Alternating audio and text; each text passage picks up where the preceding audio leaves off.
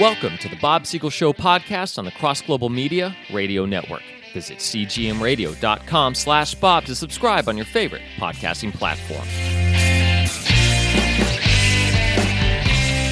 Monty Python's Life The guys are hanging on the cross and they're kicking their feet, Wow. singing, Always look on the bright side of life. oh yeah, yeah. I now I remember that. Yeah. So the reason Oh, why my I Hilarious movie. I have a reason why I brought it up. Today is the birthday of when Monty Python, the comedy group, has first been formed in 1969. Oh, wow. so it's been 54 years of Wow. those gentlemen, and they are still are performing together every so often to this day. So very, very well accomplished group. for True sure. story. A number of years ago, we're going back into the 90s when I was doing open air evangelism at the University of Minnesota, and I was out there every day in the free speech area. The Atheist Club decided to get together and they were going to make sport of Christians. And they handed out leaflets inviting everybody to a showing of Life with Brian. This was before I got up to speak. I walked up to the guy handing them out. I said, I love Life of Brian. And I told the Christians, you guys should all go there, sit in the front row, laugh your heads off, just show people that Christians can have a sense of humor. It was a hilarious movie. Yeah, and I'm glad that Yeah, Christians yeah. can have that sense of humor and say, you know what, this is all just for gags and giggles. I don't even think they, I, I know they're not a Christian group, Monty Python, but I don't think they were trying to be sacrilegious. I think they were just trying to be funny. Now, ladies and gentlemen, if I may still call you ladies and gentlemen, there,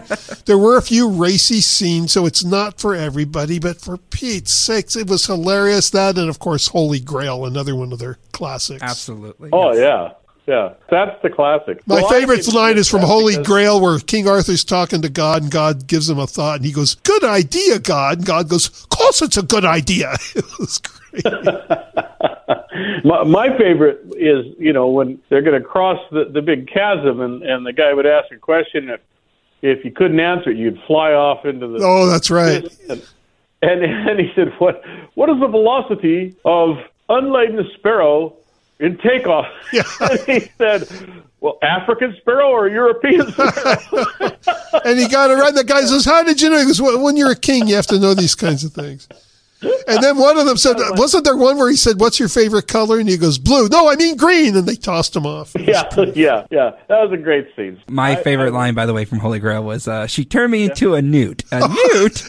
yeah, I got better. yeah, he saw a grown man standing there. I got better. It was great.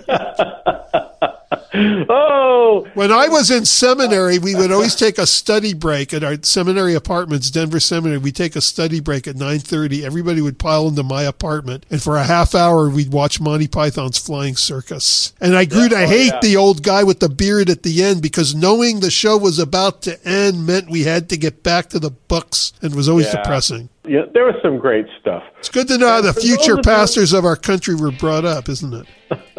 And for people who are tuning in for the very first time to the Bob Siegel show, please forgive me.